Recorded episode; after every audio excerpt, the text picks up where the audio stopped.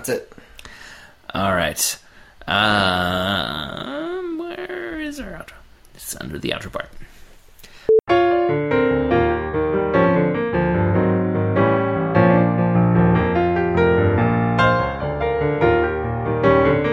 Everyone, and welcome to the Protagonist Podcast, where each week we look at a great character in a great story. I'm Todd Mack, And I'm Joe Dorowski, and this week we're discussing Myfanwy Thomas from the novel The Rook by Daniel O'Malley. and this has been a request from Todd Mack for about two and a half years. Yes, uh, I. So I heard about this novel on podcasts of a long time ago, and uh, and I thought, oh, that sounds like a cool book. I would like to read it, and uh, so I put it on the schedule. And then I think that you interpreted that as meaning that I had read this book and I really liked it. It was one of your favorite books, and you wanted us to talk about it.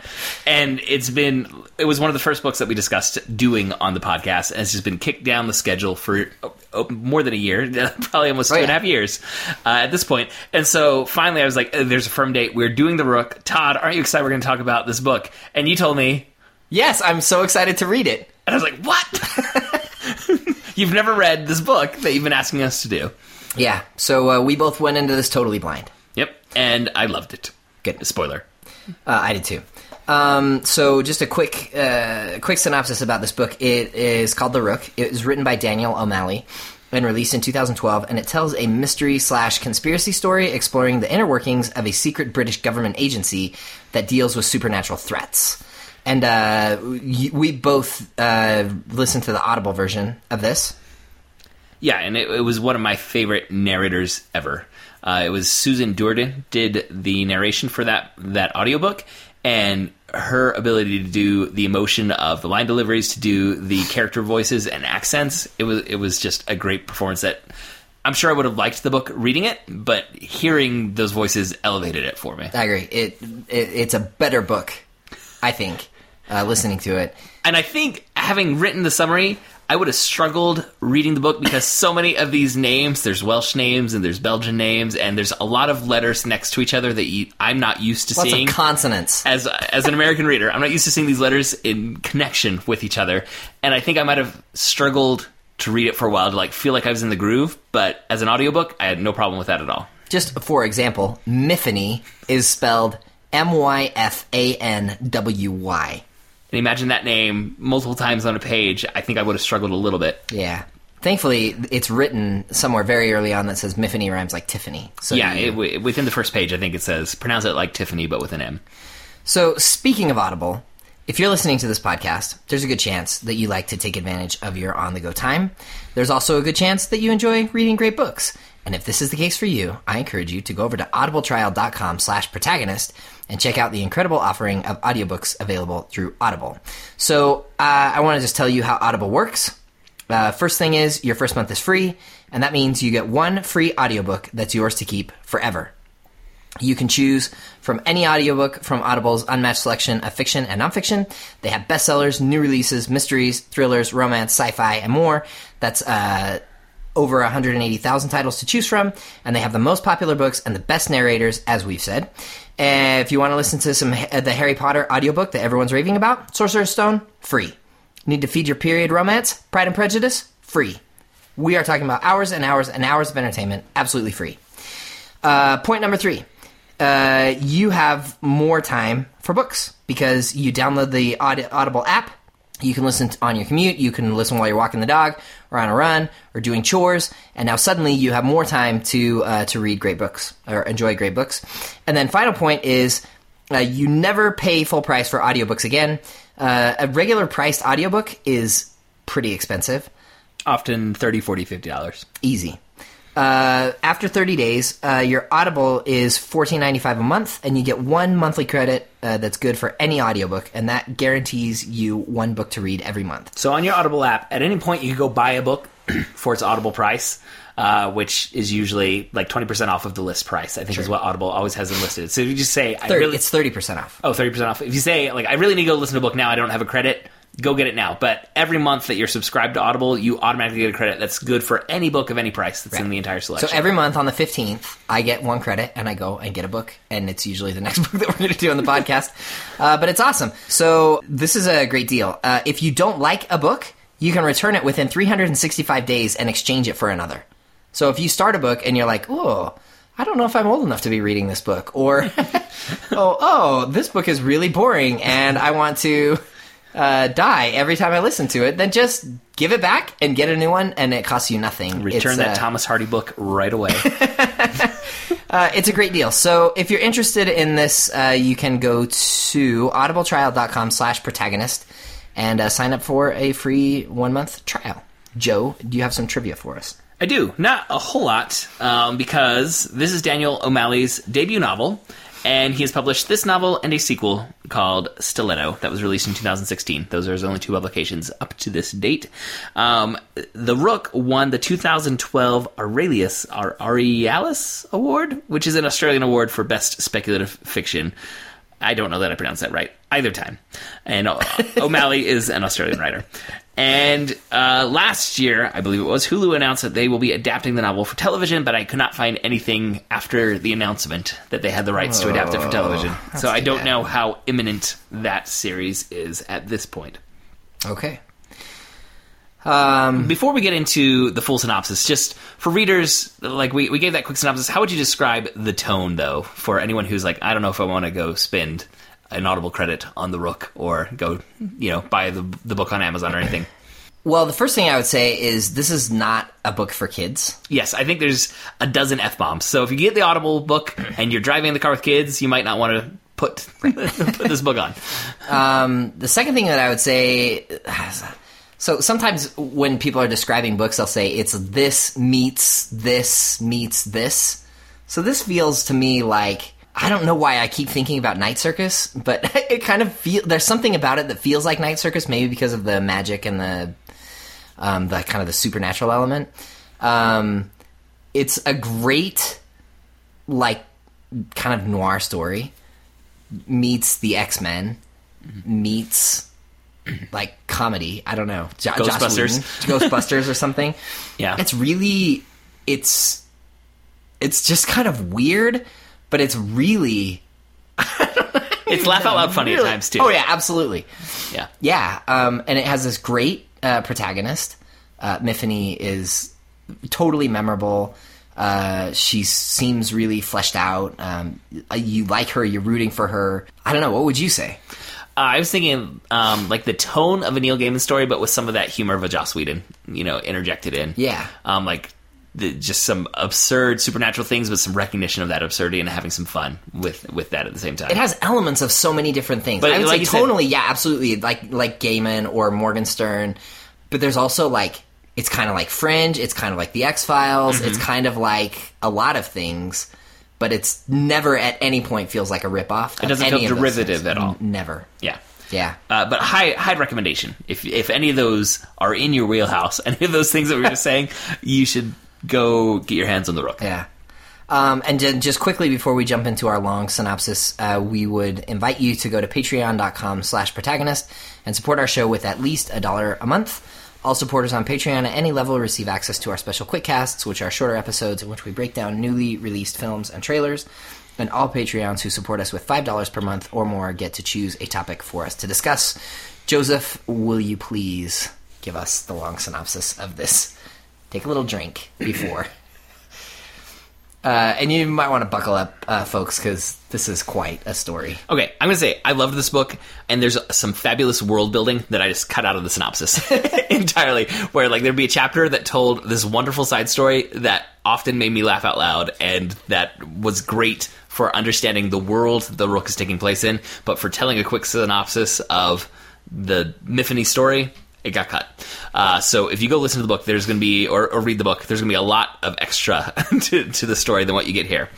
The novel opens with a letter addressed to you. The letter explains that you will have no idea what is going on or how it happened, but some preparations have been made to help you adjust. The body you are now in is named Myfanwy Thomas, but an alternative identity has been prepared for you if you choose to try and move on to a different life.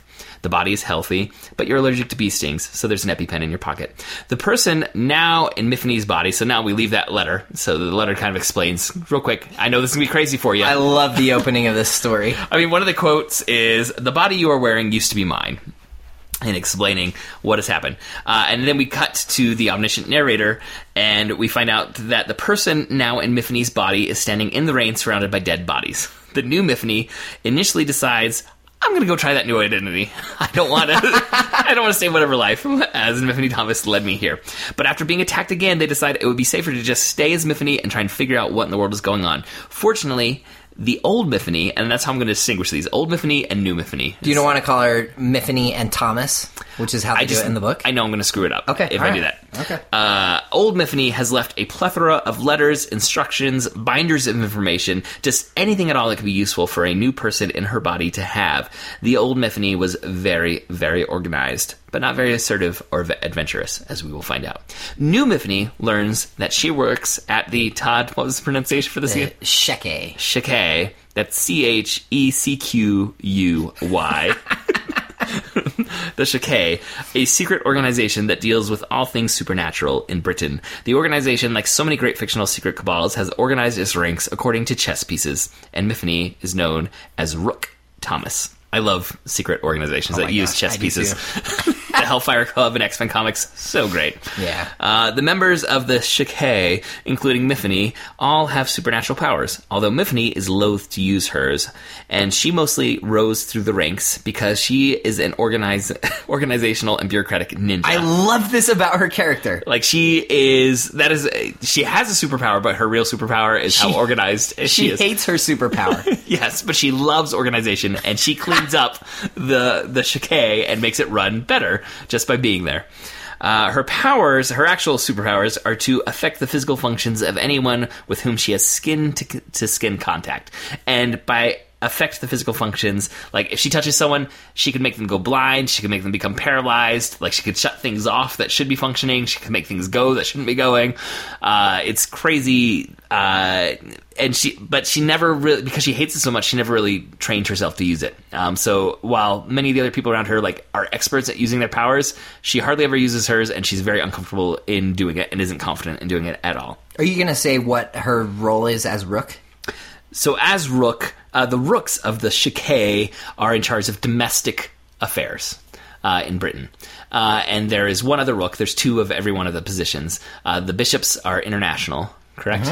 Uh, the the chevaliers or the uh, The Chevaliers are international, and the Rooks are domestic, and they're generals. What She's are- basically a general. But what are the bishops? I'm trying to remember the the lines here. And then there's also the Lord and Lady because they can't call it a king and queen because they're in England. and if there's a secret organization with someone called the king or the queen, the real king or queen will be upset. So they're called the Lord and Lady.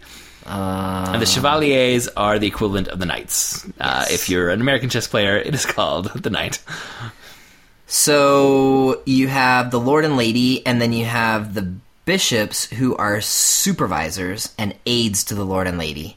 Okay. And the Rooks are domestic operations. The Chevaliers are foreign operations. And the pawns get used by everyone. And the pawns and the uh, retainers are non-powered. So the pawns are anyone with powers that's not one of the court. The court are the Lord Lady, uh, bishops, rooks, and chevaliers, and then the pawns are everyone else with superpowers in the organization. But so she's very high up in this organization. Yeah, she's she's in charge of all domestic operations. right. All right. So new Miffy though realizes that the skin to skin contact isn't actually necessary, and when she concentrates, she can see lines of energy coming from other people, and she knows she can manipulate those strands of energy to harm or manipulate the you know the the, the physicality of these people that are around her. Uh, new Miffy is clear, clearly more assertive than the old one, though she does her best to not draw suspicion on herself at work. So she goes to work. She just she she reads the letters she has, and gets as good a handle as she can, and she just goes into work on Monday. Though her first night sleeping in this new body, an old woman enters her dream and talks to her and realizes you're not Miffy. and then leaves. Uh, the old woman does kind of say, "I owe you a, f- I old, I owe old Miffy a favor, so I'm not going to say anything for now." Uh, and so there's something weird that happened uh, at work. Miffy meets. It's it's pretty much the only weird thing that happens from here on out. yes, uh, at work, Miffy meets her counterpart, Rook Gestalt. Gest, gestalt. Gestalt, okay, Uh-huh. who is a set of quadruplets who share one mind. All four bodies are active and constantly in communication around the world. Uh, one body usually stays in the office, and Gestalt, the way it works, it's weird. like it says at one point they they tested and by alternating which body is sleeping, the mind could stay awake for months yeah. by just having you know And it's two twins, there's two uh, twin boys. I mean, two like identi- set of twins. a set of twins, and then another man and a woman. Yes, who all have one mind between them. New Myfanwy knows that Old Myfanwy was betrayed by someone in the Checquy, so she's sus- suspicious of everyone that she meets. Uh, members of the court are called in to witness an interrogation. The subject of the interrogation says that he was working for the grafters, which causes everyone in the room to panic. And Myfanwy has no idea who the grafters are. She just kind of goes, "Oh, oh my!" because she sees everyone else freaking out when they hear about the grafters. And these are super powerful, super powered individuals, and they're like, the heads of a secret government organization, you know, and they want to. They're like throwing up and crying because they're so scared of what the grafters could be, and Myfanwy has no idea. and so she's got to act freaked out. Uh, the Grafters, it turns out, are an ancient enemy of the of the Checquy, who were thought to have been defeated centuries ago. They were Belgian alchemists who got into organic manipulation instead of like changing elements. They just started to change organic matter, uh, and they started to build like crazy creatures. And they tried to take over England in the 1600s, but got repelled. Though it almost took out the entire Checquy to stop the Grafters from attacking. The battle was just horrific. It's legendary for how bad it was for everyone that was involved. Uh, New Myfanwy learns that she was taken that that old Myfanwy was taken from her family when she was a child, and then her powers developed, and she went to a sort of Xavier School for gifted youngsters, but she never felt at home there. And when I say uh, uh, like the narrative jumps because often we we get a story with an omniscient narrator that's set in New Myfanwy's storyline, and then we get an epistolary chapter that is old Myfanwy writing a letter to whoever's going to take over her body, explaining some aspect of her past or about the Checquy. So a lot of the world building happens in these epistolary chapters, um, and a lot of the history information dumps that explain this world happen in letter form. And Myfanwy, it, it, there's two ways to look at this. You can either say it's poor writing because nobody writes letters like the letters that Myfanwy writes to herself, or you say Myfanwy is an incredible writer Yeah, because these these letters, these chapters that feel like letters, they don't really feel like letters. They just feel like long narrations about her past. yeah. Uh, okay, so the court of the Checquy has a meeting, and we meet the other high-ranking members. There's Lord Wattleman and Lady Farrier, who are the king and queen, Bishop Grantchester and Bishop Ulrich, uh, Rook Thomas and Rook Gestalt, Chevalier Eckhart, and Gubbins. Uh, and they're all interesting, but not necessarily for the, the story that we're following right now. But they're all great characters Ulrich is the most interesting, maybe because he's a vampire. who went to war with the Checquy, and then as he's taking out member after member of the Checquy, he's like, "This organization is awesome. I want to be a part of it." and so he asked to join, and the Checquy's kind of like, "You're going to kill us if we don't, because Yeah. you we're not slowing you down." And so they let him join. and and when we say like superpowers, it's not like he just. Uh, like O'Malley just said, "Oh, I'm going to give flight. Oh, I'm going to give." No, they're so specific. and they're so unique. I love it. Yeah. Like one of them is like a hyper contortionist who doesn't realize like he's twisting his L- arm behind his body. And everybody's always sick when they're around him. They're sick to their stomachs because he's contorting his body in strange ways. yeah. Because old Myfanwy is certain that one of these people wanted her dead, new Myfanwy is suspicious of everyone that she's she's seeing here. And old Myfanwy explains why she prepared all these notes. So like new Myfanwy has this insane organized amount of information in front of her. And old Myfanwy says psychics are really rare. We don't really trust them in the Checquy, but multiple times in different settings, people out of the blue told me the exact same thing was going to happen to me. That my my essence, myself, my memories were going to be ripped away, and someone new was going to look out of my eyes. And so I said, I'm going to give that person the best chance to succeed that I possibly can, um, because of. Because the Checquy now know that the grafters are around, uh, the Americans get alerted about this. So, so there's an American counterpart to the Checquy, and we get a whole chapter of information explaining the history of the American one. Which one. I loved. but I'm going to skip over it. So good. Um, and so some Americans come uh, to visit and to gain information. New Myfanwy meets her American counterpart, who's a very cool character, but we're going to kind of skip it over, skip over it. Uh, and while New Myfanwy is out to dinner with her American counterpart, all of a sudden, old Myfanwy's sister Bronwyn shows up and says, "I think I'm your sister." and uh, we learned that in England, the children, any child who demonstrates supernatural powers is basically property of the government, and they get taken away from their families. And when Miffy was nine, she got taken away from her family, and she she had an older brother and a younger sister, and a mom and dad that she never saw again. And this is her younger sister. And Bronwyn says, "I've been looking for you, and I think." You're my sister. Uh, our parents are dead. We have an older brother, but he's out of town right now. Uh, and they kind of meet. Uh, then we go and we find out that old Miffy, in researching who in the Checquy might be a traitor, uh, she discovered that a large sum of money had been diverted to purchase land and build a compound in the south of Wales. So one weekend she just goes, says, I'm just going to go get eyes on this and find out what is going on. And she discovers a second hidden school for supernatural children, though these ones seem to be surgically altered. So it's not just that they're bringing in kids, they're they're altering them and giving them different powers there. They're actually not bringing in supernatural kids. Yeah, they're bringing in regular and kids. that's what, uh, she thinks at first. But And then she finds operating out on them. they're operating on normal kids and giving them powers. Miffy ends up, uh, so new Miffy ends up on an adventure in which she takes a far more active role in the field than at any point in her career. So basically, she never left the office before. Uh, the old Miffy and new Miffy is like this emergency happens, and no one else is around, so she goes to take care of it.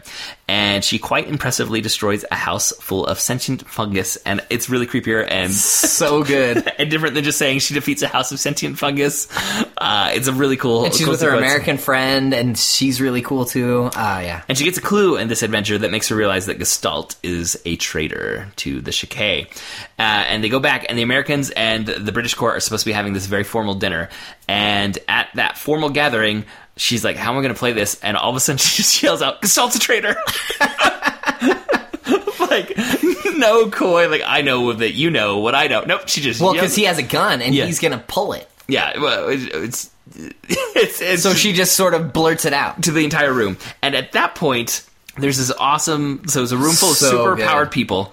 Uh, and their entourages, so some powered and non-powered uh, people, around- Bodyguards yeah, and- bodyguards and and helpers and attendants, um, and just a brawl breaks out, and you find out that not only is Gestalt a traitor, but lots of the attendants are are traitors as well, and they they have graft uh, like grafter abilities, like they have superpowers that they shouldn't have because things have been organically altered around them.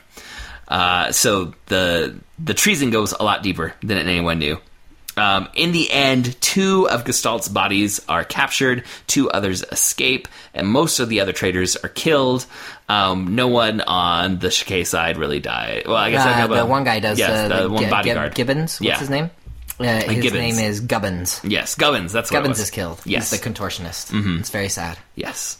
Uh, and then uh, Miffy and her assistant, whose name was In- was it Ingrid? Ingrid, yeah, she's Ingrid. super cool too. I like I loved Ingrid, Ingrid. Yeah. Uh, they travel to interrogate the Gestalt bodies that they have, though at times the Gestalt's mind's not in them. Like Gestalt can leave the bodies behind when he, she, it wants to. So it's hard to interrogate. uh, but they get there and uh, they have a conversation, and Miffy comes out and says, I didn't really get a whole lot. And then Ingrid says, Did you give anything away to Gestalt? Like, does he know about your amnesia? And Miffy had no idea that Ingrid knew anything was up. She immediately uses her powers to freeze Ingrid, so she she pauses like all of her muscles, so Ingrid can't move at all. And she kind of grills her, and she says like, "How long have you known?" And she says, "Well, I've known since the night uh, when I went into the office and I found Miffy Thomas crying, bloody, Weeping on the floor. weeping on the floor, saying my memories are going, they're disappearing." And this was the night right before the novel begins and she explains everything that happened. That Ingrid helped Miffy down an, a secret hatch that is in her office, and that hatch went to a parking garage. And then Ingrid said she ran home and locked her doors and waited all weekend to hear what had happened. And then she went into the office on Monday morning, and when Miffy walked in, she decided to go along because she didn't know who she could report what happened to. um, back home. Miffy gets a phone call from Bronwyn, her sister, and her sister just wants to go out. Now the entire Checquy is on lockdown. There's there's no way out. But now Miffy knows, hey, there's a secret hatch in my office that goes out to a parking garage. So she goes out to party with her sister. And when she goes out clubbing uh, with her long lost sister, there's a great moment where her sister calls and says, hey, do you want to go clubbing? And Miffy just goes, like self defense class? Like what are we clubbing? and the sister's like, mm, you know, just going out dancing. Uh, she's out there, and uh, she is forced into a meeting with Huffert de Laven, These names are the best. who is a basically sack of organic material that's floating in a fish tank while his new skin is being built. He's a skinless. Yeah, he's Yeah. skinless. and he is a leader of the grafters and he meets with uh and That's so great. he is so unstable like emotionally unstable and the narrator does such a great job with like leaving like he he opens by saying I just want you to know, and I'm offering this so that you will trust me, that I will not hurt you or any of your acquaintances, no matter what the result of this meeting is. And then she's like, I don't know what this meeting is, and he just goes, You will not talk to me that way! Do you want to ever see your sister again? She's like, You just said you wouldn't harm her. I will do whatever I want. You do not make demands on me. so good. And And then he's sloshing this disgusting liquid all over like his, her. his yeah, his organic ooze is just splashing every time he yells. She's getting totally covered in goop. And then she's like, I don't know what you want. He's like, give him back. And she's like, I don't know who. And he says, you will return Ernst van Sluisen to me. She's like, who is Ernst von Sluisen? And she's like, I know you had contact with Ernst von Sluisen, and you will bring him back. And she's like, I, and, and then the guy's like, you have three days. And then he kicks her out of the limo. And then uh, we cut back to one of those epistolary chapters, and it's a story of old Myfanwy going into the office and getting the mail, and she's really excited to get to the mail before Ingrid gets there, because Ingrid always gets to the mail first, and opening mail is very exciting for these women, because they're so organized. And she opens a package, and there's a human heart in it, and then uh, that's disgusting and creepy. But and no explanation. no explanation as to why she got shipped a human heart. It's just gross. And then we cut fat, cut back to Myfanwy, and uh, she gets a phone call, and it's the voice of of Hoffert de Laven, who, like, the phone call is just like, uh, she's like, It's like "Hello?" one hour later or something. yes, and he's like, "Hi, this is Hoffert de Laven." She's like, "Yes." He's like, "Do you have him? Do you have her Ernst von Sluisen for me?" Uh, and he's just it is one of my new favorite characters ever. Is Hoffert de Laven. Uh, Myfanwy is like, no, I don't. It's the weekend. I don't even have anyone working here. Uh, You gave me three days and it's been one hour. it's, it's, it's been an hour. And he goes, okay, I will give you the original three days. And she's like, three days from when you first talked to me or three days from right now? and he just starts yelling at her again.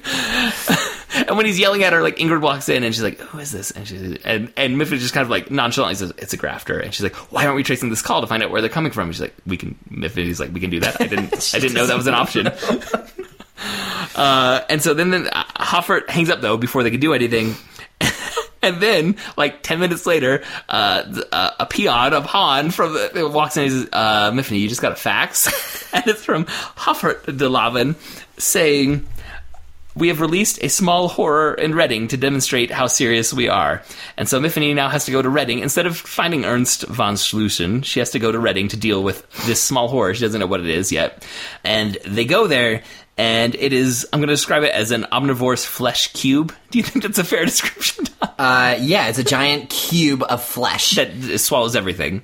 Yes. and it's in a police station. And it's swallowing people, and uh, and it's just getting bigger and bigger, and no one knows what, how to do it. But Myfanwy goes in and takes care of it. Uh, She's she, so cool. She gets inside. She uses her powers. Once she's inside the cube, she's able to use her, Uh-huh. her powers to, to take it out. And again, this is completely different from anyone who had known Myfanwy up to this point. Would not expect her to be able to do Right. these things. And members of the court. It should be noted, have been scheduled for very thorough examinations. what is it? What are they called? Very time consuming, very Uncomfortable, invasive, invasive, and very uncomfortable. uh, medical examinations to ensure that they don't have any grafter additions to their bodies, uh, since uh, Gestalt was uh, a grafter trader. Uh, and so Myfanwy already had one, and she knows that. Um, oh, that's right. She had her. She had her test the morning. In And the morning, and then in the afternoon, she had the flesh cube. yes, So and this is all still the same day. And so in the end, while she was dealing with the flesh cube, Eckhart, uh, who was a bishop, uh, Chevalier. Chevalier. Eckhart had his examination and he passed, so they said he's not a grafter uh, at all. And um, she comes, uh, Myfanwy comes out uh, f- from dealing with the flesh cube, and they've traced where the fax came from. They didn't get the phone call trace, but they traced the fax. And so she calls Eckhart and says.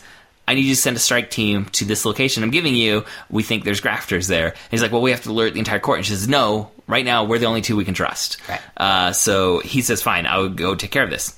Uh, when she's heading back, Myfanwy calls a meeting for the entire court. She wants to spill everything that she's it, like, like she's she's catching on to what's going on, and she wants everyone there as she starts to explain what's what's happened. Uh, but when she gets to the meeting, the only person there is Grantchester. He is the traitor, and he stopped the call for a meeting from reaching any other member of the court. Grantchester reveals that one of the students from the secret base that Mifney had discovered uh, wiped old Mifney's memories that night. So the the night where the novel starts, and uh, that student can remove all the memories and just leave basically a blank slate in place. And the grafters wanted to test Mifney because he she's kind of their worst nightmare because um, their entire skill set is around manipulating organic matter, and she can stop anything that they've done. Right. uh, and so they, that's why they didn't kill her outright. Um, and that student comes in and tries to do it again. And the student we learn is like just was a normal human, and as an infant, they started doing tests and grafting, uh, and like his body is this perfect chemical balance that allows him to do this one thing, which is stick his tongue down another human's throat and mess with their brains. Um, and he's doing that to her, and she finds the EpiPen in her pocket, and like she knows the chemical balance is key, so she stabs the EpiPen into this guy's leg, and his chemical balance is ruined, and he starts to die. Though she keeps his heart beating so that no one else in the room knows what's going on. Like she, with her powers, wills his heart So to continue cool. beating while she figures out what her next step needs to be. I love that. Uh, and then she takes out everyone in the room. Once she's paused long enough to figure out what to do, she does it. Uh, Grantchester runs away. Uh, the Checquy is saved. Uh, Myfanwy learns that Eckhart did go kill ha- de Lavin. Haffert de Lavin. So uh, the the uh, grafters have been dealt with, and you know we end of story. And she's exhausted, and she goes back to her office, and she just wants to go throw herself down on the couch. And she opens door to her office, and there's a naked man sitting in. In her chair, and he turns and says, "My name is Ernst von Schluchen." and it is wonderful because he says essentially, "I was a co-leader of the grafters, and I need to tell you some things that are going to shock you. We have infiltrated your organization." and and we are prepared. You thought the grafters were destroyed. We are prepared for open warfare against England. And my brother, though, is a bit unstable, and I actually will come offering a peace treaty. I don't want you to have to ever meet my brother and deal with him. I want us to establish, uh, you know, we're, who is Hafford de Lavin? Yes, Hafford de Lavin. Oh no, it's his cousin, Hafford de Lavin. Uh-huh. He, says, he says, "I don't want you to ever have to deal with Hafford de Lavin. I want you and I to make a treaty right now, so that none of the plans that we've been laying for centuries come to fruition." And she's like, the entire time, she's like, "I'm so tired. I know all of this. It would be rude of me to, to say anything out loud. We've already dealt with everything." It is one of my favorite codas to a book ever. It's so good. Uh, and then it just kind of rapidly sum- wraps up and says they did start to begin a treaty between the grafters and the Checquy. And my understanding is the Stiletto, the sequel, uh, the protagonist of that is a grafter. It's from the grafter point of view, and it actually explains like the history that we got is very also, different. it's not more Myfanwy? I think she's a main character, but she's not the protagonist. And it explains like the, the history of Belgium and England in the 1600s gets told from the grafter's point of view, and it's completely different than the version that we get in the Interesting. or in the Rook. Anyway, that is the Rook. And again, there are so many fun tangents So many. that I cut off, such as the quest of the Checquy to find a psychic animal. There is a legend of a psychic animal that will come, and Myfanwy always has to test the animals that get brought in, and finally they get a duck that will answer three questions that are ever posed to it. And it tells Myfanwy, like she says, "Am I going to be betrayed by a member of the Checquy?" And the duck says, "Yes." And she says, uh, "I think she says, like, am I The going to duck types Yeah, types yes. the letter Y on a keyboard With its bill. With its bill to say yes or no. That's all it can do. Yes. But but its answers are always and you only get three three questions. And you only get three in one sitting with And- duck. but the best part is like she's she determines this duck can tell the future. This is the animal that we've been looking for for decades, and uh, this was the Lord's Wattleman. Wattleman's quest was to find this animal, and he brings in this expert in animal f- fortune-telling, and that expert walks in and says, "I need a moment with the duck."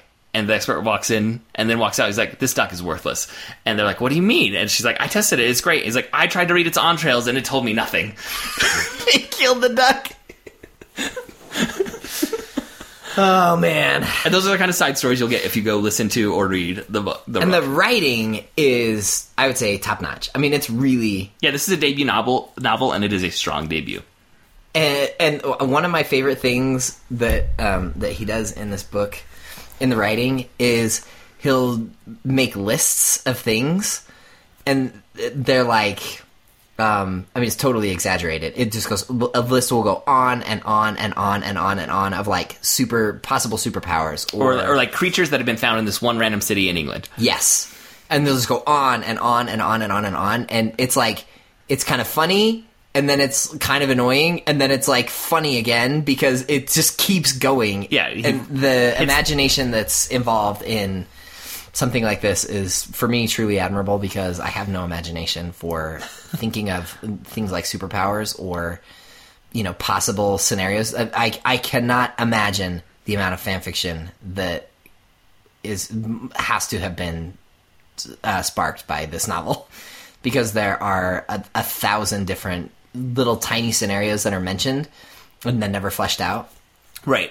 I love the story that we have, and I love the, uh, the narrative that I had to try and summarize. And this is one of the hardest summaries I've had to write. But the strength for me of this novel is the world building, which you don't get when you get a you know two minute summary of how, this book was like 17 hours on Audible, yeah. think, something like that. It has to be hundreds of pages of text, and the world building is just done so well. And I love the trick that he pulls. I love it when authors find ways to do the hard thing. And the information dumps being in these epistolary yeah. letters that are written by old Myfanwy to herself uh, is, is, a great way to establish what this world is and not have, you know, like weird stilted conversations of people who should both know what's going on, explaining what's going on. Yes. Uh, in a way that no natural human conversation follows, which I, I, mean, this is a hard thing to do when you're doing right. a fantasy world. I think it's one of the hardest things to do in fantasy, and I love the trick that he found to be able to do that. Yeah, I think as as I said earlier, it works as exposition and world building.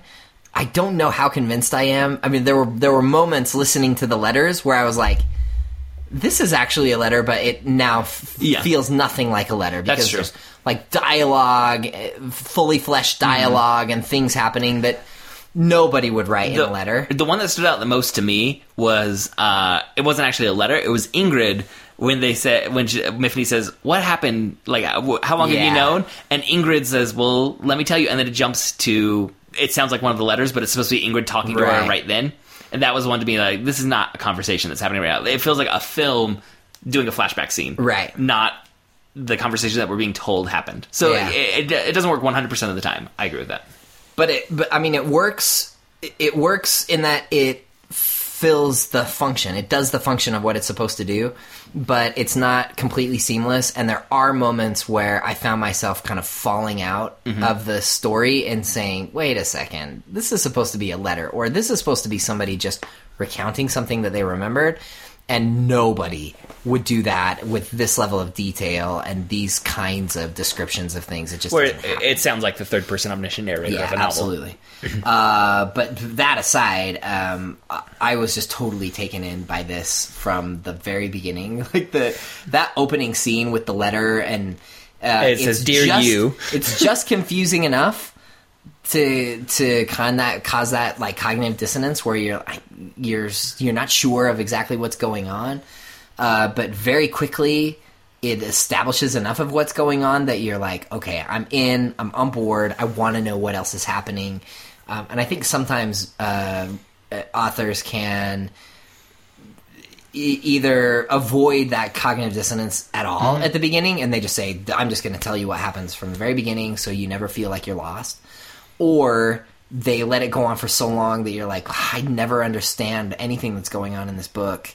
And I feel like the balance at the, especially at the beginning of this, was really good to kind of string a reader right. along. Well, and uh, an interesting thing happened partway through because for me, the hook that made me really want to know what was going on was who is in Myfanwy Thomas's body. Yes, and then you find out it's Myfanwy Thomas. She just had her memories removed. Did you think I thought there was going to be a demon or an alien or another humans had their soul swapped out. I thought that was what it was, and I thought that we were going to get old Myfanwy back at some point, mm-hmm. and and it never happened. And that brought up what to me is maybe the most interesting sort of philosophical thing about this book is that it's about identity and how do you know who you are. Mm-hmm. And this book states, I think, really clearly that you are your memories mm-hmm. and that if somebody sticks to some lizard guy sticks his tongue down your throat and sucks out your memories, that the next time you open your eyes, the person that opens their eyes is 100% not, you. Every psychic that warns her says that.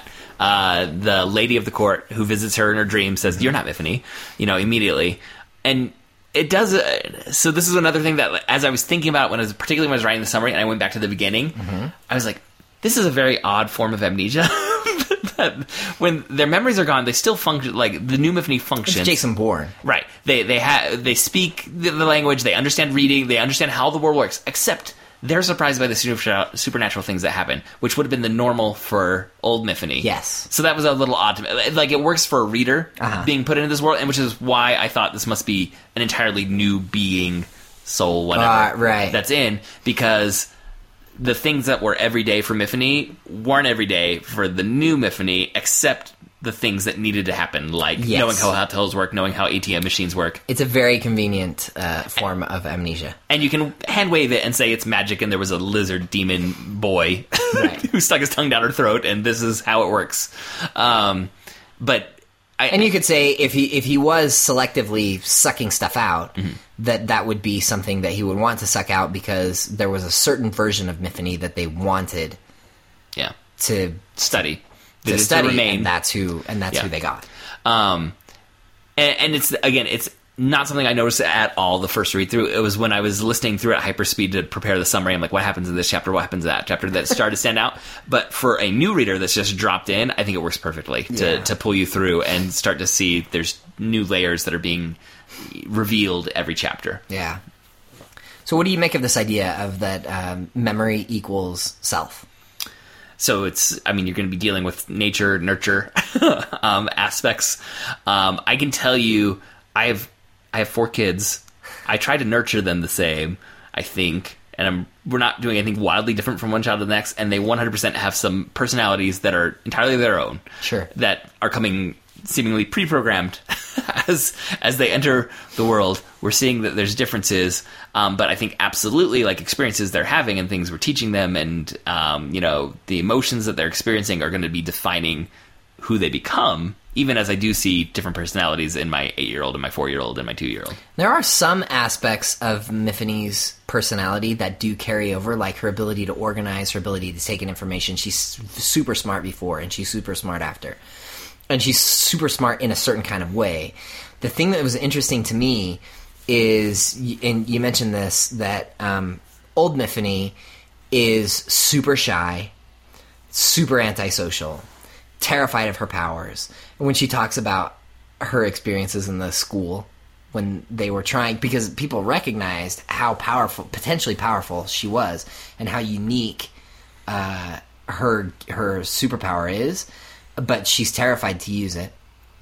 And it, it everybody always talks about what a disappointment Myfanwy Thomas is because uh, because she never reached her potential She never goes out in the field and uses her powers. and and and, and part of it has I, I, mean, I think it largely has to do with the trauma of being pulled away from her parents At nine, at nine years old and just the particular way in which she processed that as and a also nine-year-old. the trauma of her powers first manifesting. It happened. She fell. Oh, right. Uh, she got a huge, like a stick went into her leg, and she has a scar from it today. It's one of the Uh-huh. things that is in the letters.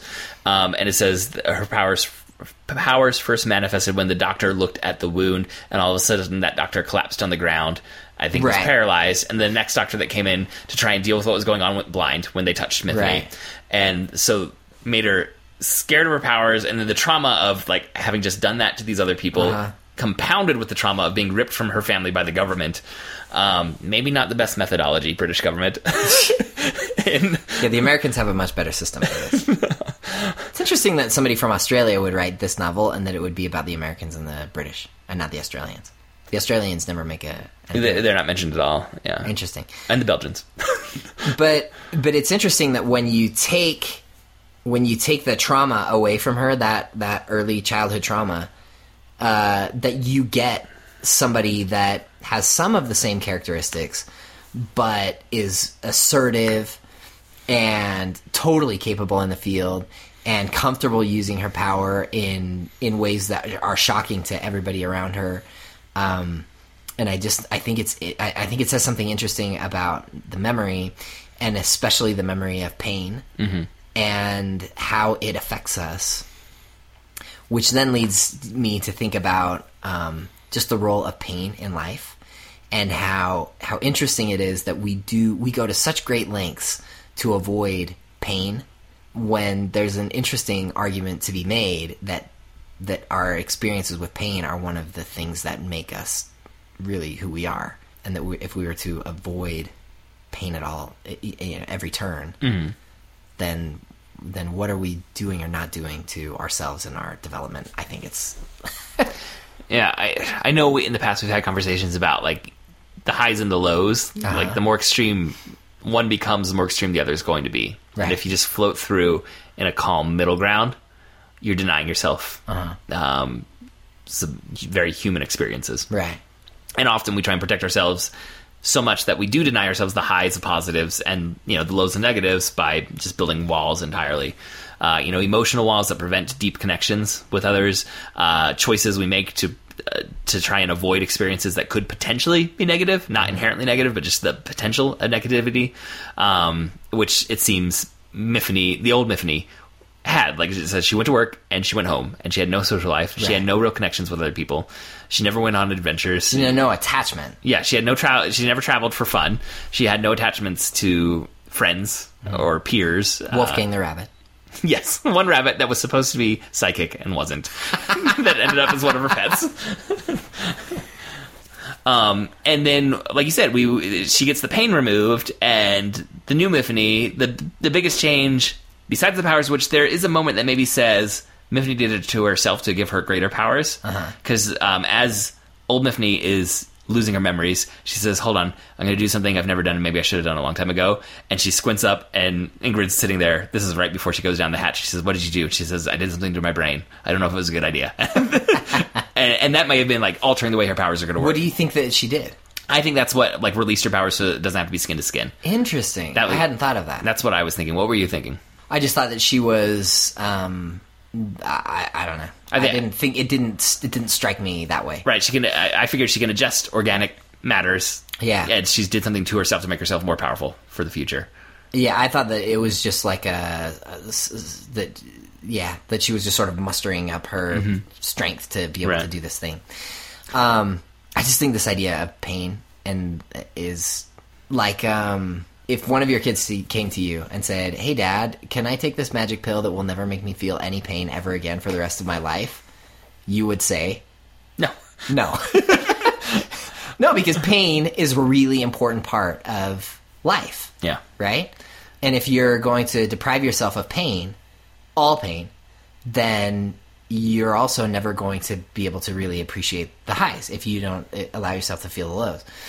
But then I think this comes I think this brings up really interesting uh like really practical like Myfanwy's pain had pre- like sh- we're saying you need pain, but her pain prevented her from living a, yeah. a full life. Yeah, B- but like, so is it okay if your daughter has a headache to give her some Tylenol? Yes, the answer is yes. Yeah, the answer is yes. Uh, so then, if she's gonna have surgery, then it's good to have Anesthesia. anes- anes- anesthesia. But there are some women that go into childbirth and they say, "I don't want anesthesia because I want to feel this experience." Right? Like, If I had to have childbirth like months ahead, I'd be scheduling. you're scheduling an anesthesiologist. yeah, but I think it's very interesting how just because of this of the times in which we live, we can be selective about the kind of pain that we allow to enter into our lives and not in a way that nobody who's ever lived before us is able to do. And I think when I read something like this and I see how uh, pain impacts somebody's just self, uh, I wonder what kind what kind of a person I would be if I were living in a different time period in which I had had other kinds of painful experiences that I have never had.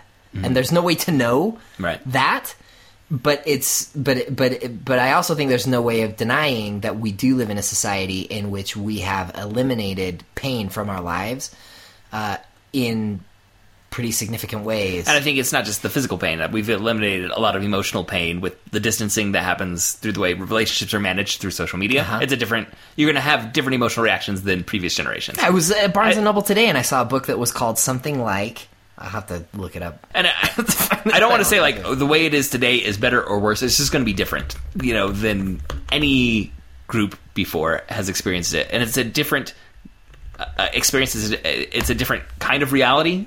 I mean, it's not saying that one was reality and the other wasn't. Like both of these are realities, Right. Um, it's just going to be different experiences today. So uh, I, I was at Barnes and Noble today, and I was looking at books about relationships, and this one is called "How to Avoid Falling in Love," and then it says "with a jerk," but "with a jerk" is crossed out, so it's basically saying how to avoid falling in love, the foolproof way to follow your heart without losing your mind. Meaning, this is how to stay completely in control, and you're basically you'll never be hurt right if you're if you're not losing your mind then this is this is the sterile Safe. a- anes- a- anesthetized way of dealing with relationships where you're always in control you never you know your heart is never broken mm-hmm. because you're never really in love Right. but at least you're safe. Mm-hmm. And I just think it's a really it's it's interesting, and I don't think we often think about the trade offs Right. of what we're giving up when we when we isolate ourselves from pain. And I'm not saying that you have to be like a, a masochist and go out and, and, and inflict pain on yourself Or seek out bad relationships. or seek out bad relationships. uh, but it's certainly an interesting thing to think about, and it was one of the things that was sort of central in my mind as I was reading through this novel was just thinking about uh, not only memory in general, but specifically the memory of pain, which seems to impact us in really powerful ways, um, and how when you eliminate that pain from Miffy's past, you get new Miffy, who is really, really awesome. Uh, I think Old Miffy had a lot of awesome things. Like there's some Yeah. pros and cons between the two versions. Yeah. Like how organized Old Miffy was is awe-inspiring. Yes, that is true. The- There's hundreds of letters. yes. And every jacket that she wore had copies of the letters that we're going to need immediately in Yes. case she was wearing a different outfit. uh, when when this event that she knew was going to happen, she didn't know when, but she knew this was coming. Which to me, that uh, the final letter, I think. Like the last chapter is another Uh-huh. one of these epistolary chapters, and it says something really interesting about old Miffy. Uh huh. that I want to get into, where she says kind of like, I knew because of the duck and the homeless man and the 3,000 year old Greek woman and, you know, these other times it, where she was told the exact same thing. You're going to die, essentially. Like, who you are is going to be gone and a new person's going to be in your body. That I was predestined for something horrible.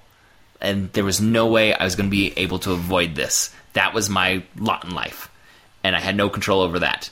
But by writing these letters and preparing, I'm taking control of my life. Mm-hmm. And I'm going to give whoever it is that's in my body the best chance for survival and to get back at whoever does this to me, essentially.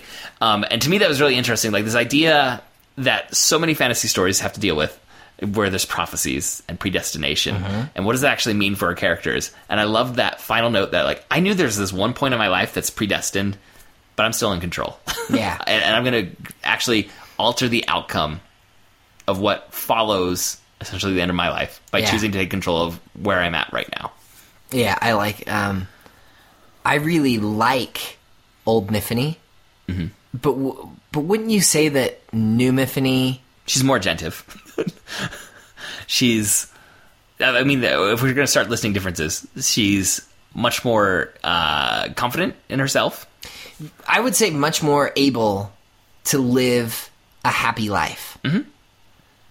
So, I mean, you were saying before, like, um, you know, Well, I mean- they're not. It's not that one is better than the other; they're just different. But I, I think I would say, I think old new Miffy has a better shot at happiness than old Miffy. But it's interesting because you, like we were just talking about how pain defines I us. know. And what gives New Myfanwy uh, the better shot is removing pain. is removing pain. Yeah, absolutely.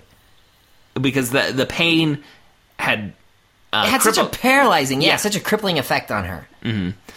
that she wasn't living. Like she was, what she was choosing to do was a very sterile form of work, right? Where Yeah. where so many people involved in the Checquy go out and have crazy adventures like every day. That's Right. what they do. And when she, she sees rich in the in the club, and she's like, "Man, he is certainly. I mean, he's a vampire. He's dead, and he's living more than she is." Yes.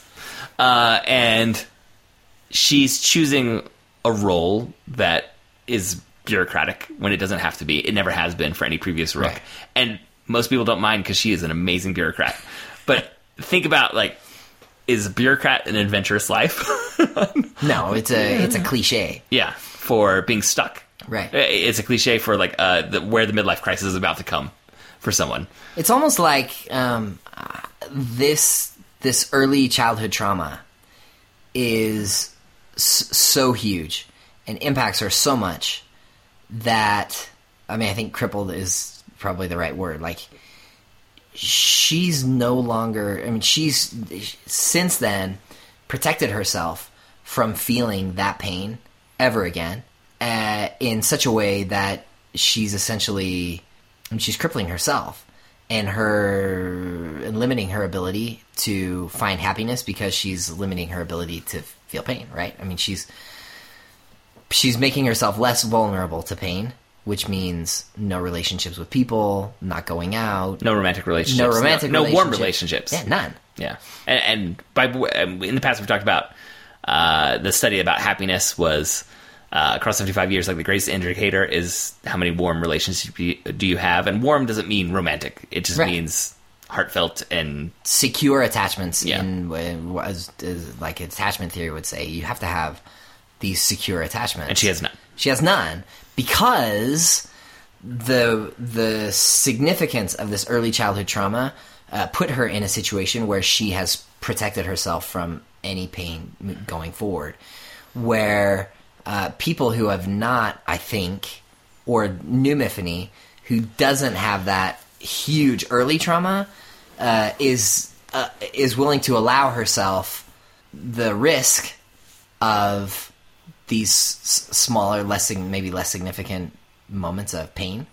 Like she knows that things could go bad with Bronwyn, but she is also thinking, you know, I'm willing to give it a shot because why not? What the heck? Yeah. Right. But she has no memory of being ripped away mm-hmm. from her parents. If she had, and Bronwyn shows up, she, I don't think she responds in the same way. I don't think she goes clubbing with Bronwyn. Yeah, She doesn't invite her over to her house and they have drinks and, and hug it out. Mm-hmm. and she doesn't form the friendship with the American counterpart. And even like one of my favorite subtle things that happen at the end, uh, as things are escalating and she's going to deal with the flesh cube, uh, and like she ends up forming a team Uh-huh. of people who she's saying like you're hearing me talk about the grafters in a way that no one else can know, so you don't get to leave my sight. So you're here. So it's like her bodyguard, one of the The pawns. communication kid. uh, yeah, the, and uh, Ingrid, her, her secretary. Uh-huh. But it feels like she's forming a superhero team, Right. Basically, to go out and have adventures together, and they do.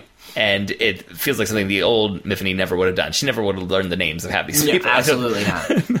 yeah. And, and when um, it turns out they're not, but there's a point where we think Ingrid and the boy have died, um, and we feel her pain. And as like we for the especially for the communications kid, it's like probably 50 lines in the entire Yeah. book are dedicated to him, but it feels like oh, we just lost a great character Yeah. that she had a real relationship with. Yeah. It's awesome. I really, I really like Myfanwy as a character. Um, I like both Myfanwy's. I do too. Yeah.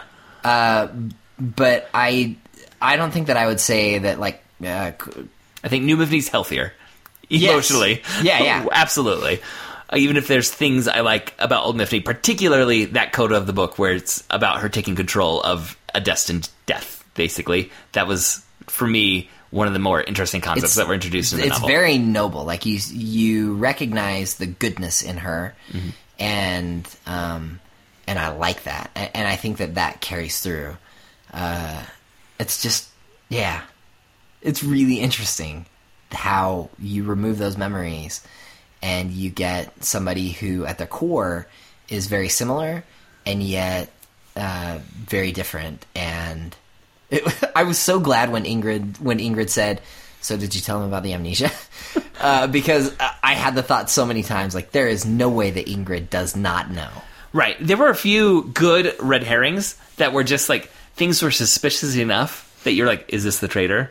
But it never like went too far. They're like, I'm waving you and telling you, look over here, that this is the traitor. Like, Yeah. like I, for a while I was like Bronwyn. Like, it's really convenient that her I older brother's out of town. too. That she shows up right when she does, and her older brother's out of town, and so it's just Bronwyn and Myfanwy, and she's bringing Myfanwy out of the security of the building to go clubbing. Yeah, Uh, and but there was never like a big siren that was in the story like oh this is this is the one you're supposed to suspect it was just like as you're a reader trying to figure out who the traitor is each character has a reason Did you think you had it figured out?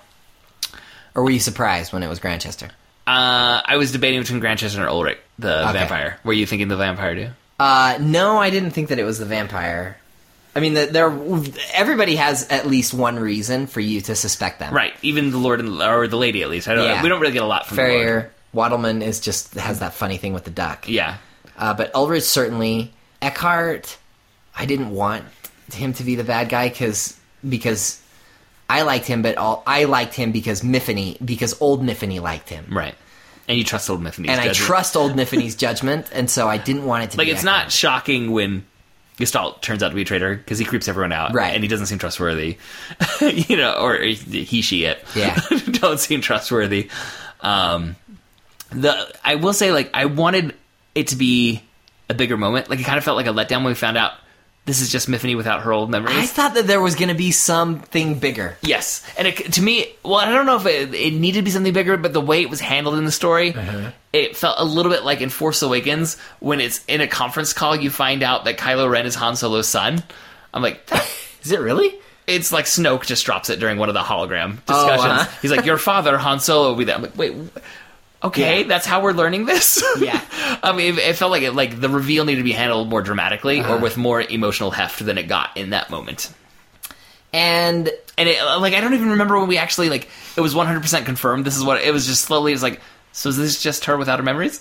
well, yeah, yeah. That was also you're. I was kind of expecting like because of the because of the language that's used, like somebody new will open the eyes. You know, like you'll close your eyes and someone new will open the eyes.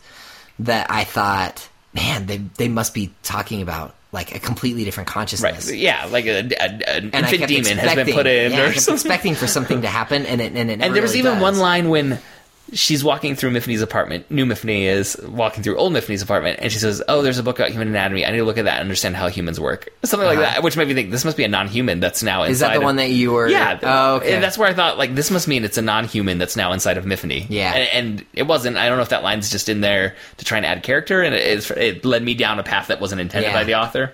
I bet it's. I bet if you said, said that to the author, he would say, "I don't even remember." remember that." writing that. Yeah, yeah, yeah. I Yeah. think it was just something I picked up on because I was so focused on that mystery, and then it kind of turned out to not be a mystery. I think the other thing, I think maybe one of the reasons why there's not that emotional heft with Grantchester is that he's kind of a creep the whole time, Mm-hmm. and she knows it, and and there's so much emphasis on the fact that he's a creep. Right, that he's he's married, but he had a bachelor pad in the office That's that was totally disgusting. like like a 1970s creepy man bachelor pad. Yeah. and he like he every time he sees Myfanwy, he's like, "How do you like my?"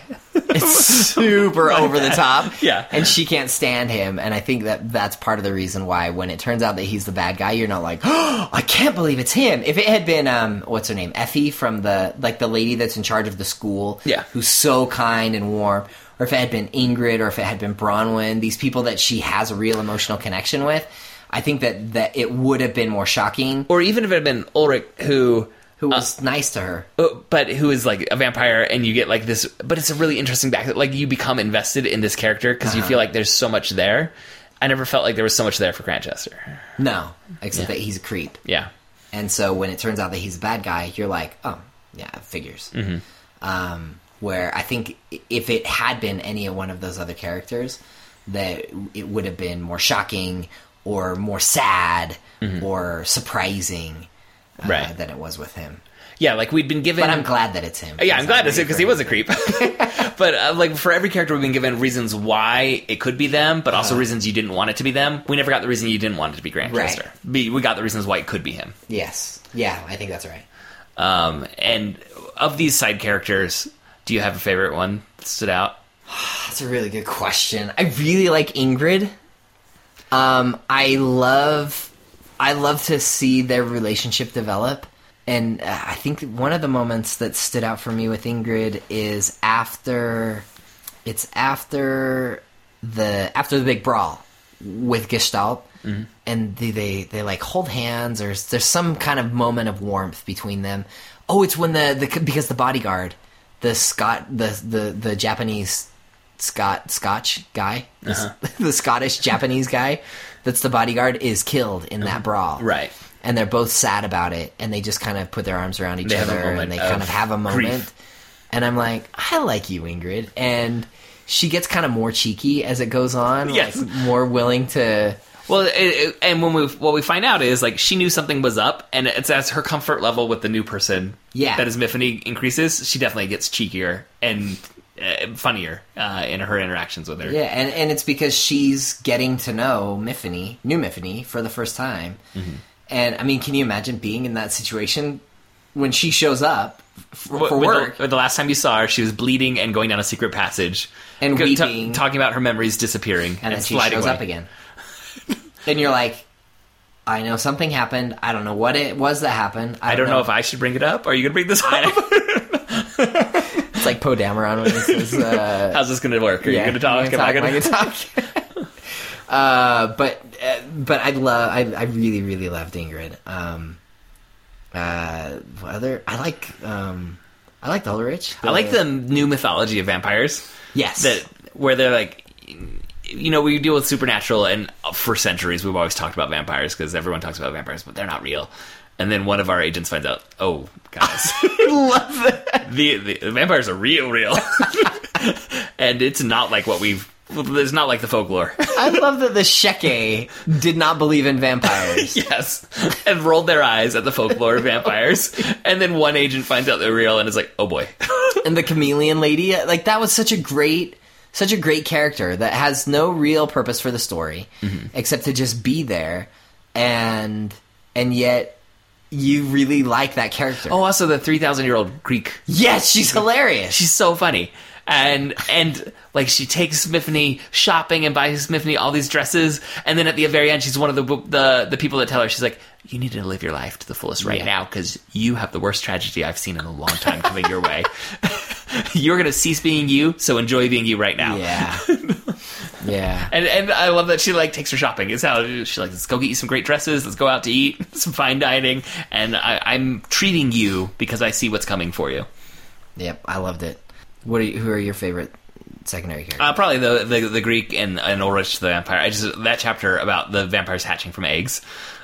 like it's just such a different version of vampires, and I love so much that moment where it says like the the, the vampires because they killed one of the eggs, right? Uh-huh.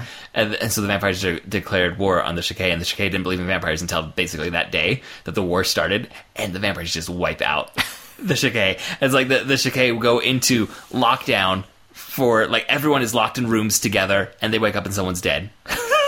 and they don't know how the vampires are doing this, but then finally one of the vampires is like, "This organization is amazing. Can I, I- join?" like tearing you apart has been a good hard work for us. We've had to really research how you're doing this, and Yes. and it's great. And I just love that twist of, and, and then also that no one still trusts him, even though it's been like 200 years that he's been within it. Like there's well because there's secrets that he won't tell them yeah, and there's still like this. Uh, you guys killed a lot of us Yeah. 200 200 years ago, uh, and so there's this great palpable tension every time he's on the page. I like the thing with the Americans Mm-hmm. um, and her American friend, and when they go into to fight the the fungus, Yeah. and to see Myfanwy in the field, and I, I, that, that whole thing worked really well. And, and the history of the American version of it is so well thought out. It feels like that should be an entire novel to itself. yeah, it's very it's very um uh the Harry Potter and uh, Fantastic Beasts and Yeah, well, well, so many of these characters feel like O'Malley took enough time that he could write an entire book about this character. Like Yes. that, that 3,000 year old Greek woman. Like she's there for a very brief one of the side chapters of Old Myfanwy's life. yeah L- Like one of the shorter ones, but it, like she made such an impact and she's never mentioned again. Yeah. eh, You know, in the book. And it feels like that's a character that could have their own, you know, life story as a series of novels. it's super it's carefully written. I mean, it, it despite some of the maybe Quibbles little- of yeah little holes that we've been able to find in the narrative or things that didn't work for us completely. Um, you f- you can tell that he cares about everything that goes on in this book. I just and remember. it's I think I've mentioned this before, but I um, I heard a or read something about Steve Jobs and design and how um, he said something about like you should design the back of the bookcase with the same care that you design the front. or the dresser. It was a dresser, I think, designing a dresser, and he said the same care should go into designing the back of the dresser that goes into designing the front that everybody sees. And I feel like when when um, when an author is creating these side characters or building a world, that you can tell the Steve Jobs kind of authors who design the whole entire story versus those who only care about the front facing part of it the the protagonists and antagonists and everything else is just sort of what wh- whatever is the minimal viable thing to make the story mm-hmm. move along. One of my other favorite side stories was the dragon. yes.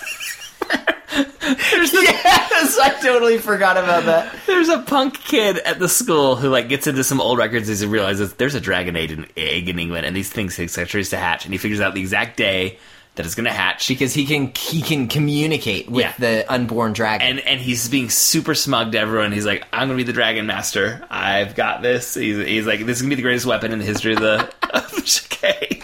And then like the entire court comes to see the dragon hatching because he's pinpointed the exact day. He's wearing ca- a big like robes, Yeah, capes, and he's he's created a name, like a title for himself. And for the dragon, he's already given Yes. the dragon a name, and the dragon's born and immediately eats him. And Myfanwy, because she's such a great administrator, has the whole thing completely under control. And in case it goes bad. superpowered individual that is floating up in the air and just rockets down at this incredible speed and, just obliterates the dragon. Yeah, no one else knew that she'd taken care of this, but she's like, "This could go bad," and so she had it she was prepared. prepared. But the setup for that is so great. because it's so long about uh, just the swarm. It's the per- it's it's like perfect patient setup for the punchline of a joke. yes, and it, it, it took so long to set it up, but I loved it, all- all of it. With like his claw, he just swipes off and swipes the kid's head off.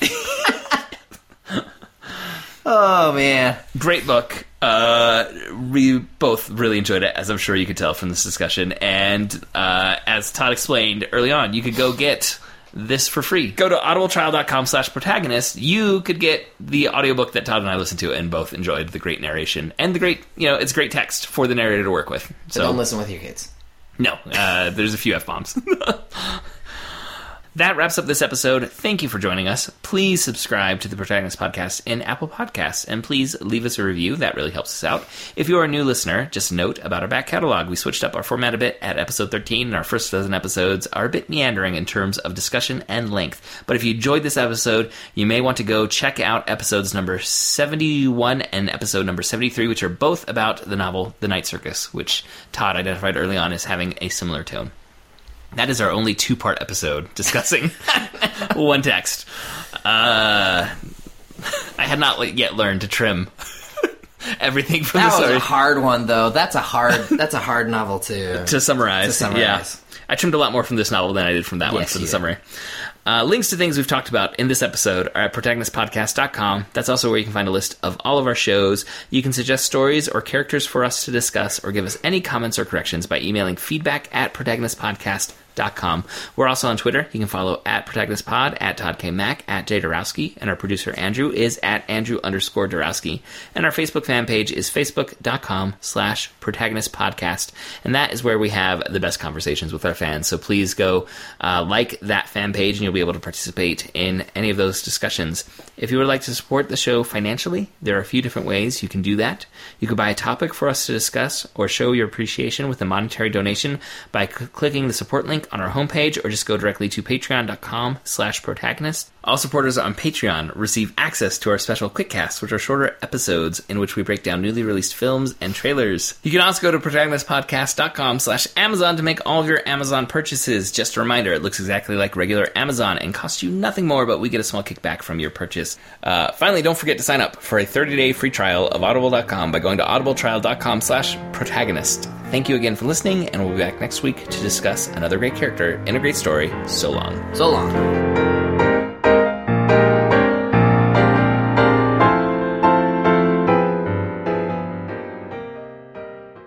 From Audible. If you just go to Audible trial, no, yes. Oh. Oh, I hate these reads. okay, if you just